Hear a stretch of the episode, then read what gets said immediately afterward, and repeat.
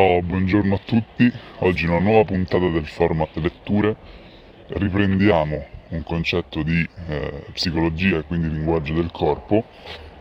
Per chi non l'avesse sentita, l'ultima, l'ultima puntata riguardo a questo tema era quella dell'introduzione, quindi legata un po' a quello che vuol dire linguaggio del corpo eh, e soprattutto un primo esempio di comunicazione non verbale relativo all'apertura delle gambe e quindi la posizione occupata nello spazio e che chiaramente non riguarda solo le gambe, ma riguarda anche proprio tutto il corpo, no? Chiaramente quello che abbiamo detto sulle gambe, cioè gambe divaricate, può essere rappresentato poi su tutto il corpo.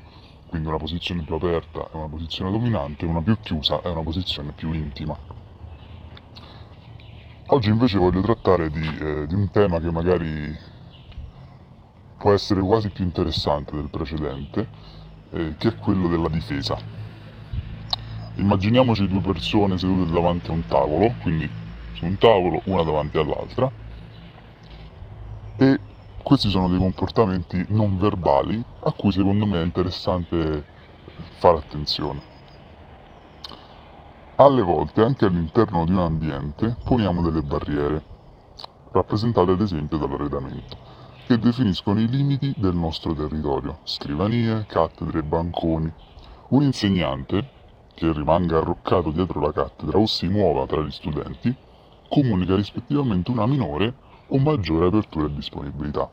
E qui ci fa tre esempi di due persone che sono sedute una davanti all'altra davanti a un tavolo.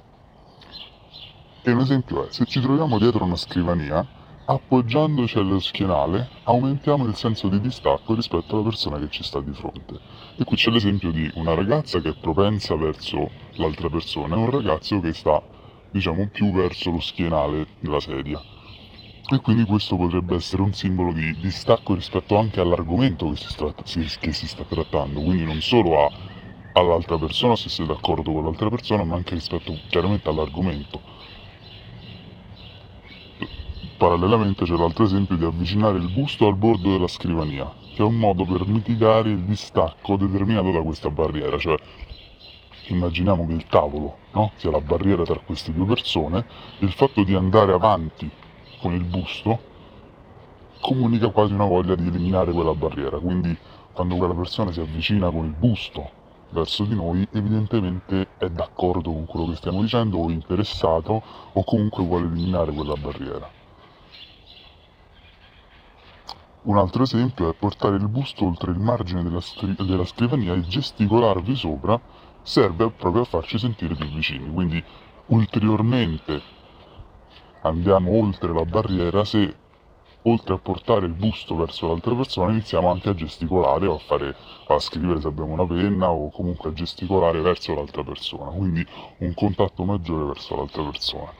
Questo può essere molto interessante, specialmente anche a me viene spesso, spesso l'esempio di eh, feste o cene con le altre persone, questo può essere veramente molto utile per capire se la persona che ci sta davanti è interessata a quello che stiamo dicendo o, o magari è interessata al contesto oppure è svogliata e non ha voglia di stare là. Quello per me è molto divertente utilizzare queste, questi studi di psicologia in queste situazioni eh, è veramente molto interessante perché ti fa capire molto delle persone intorno a te senza che loro te lo stiano comunicando.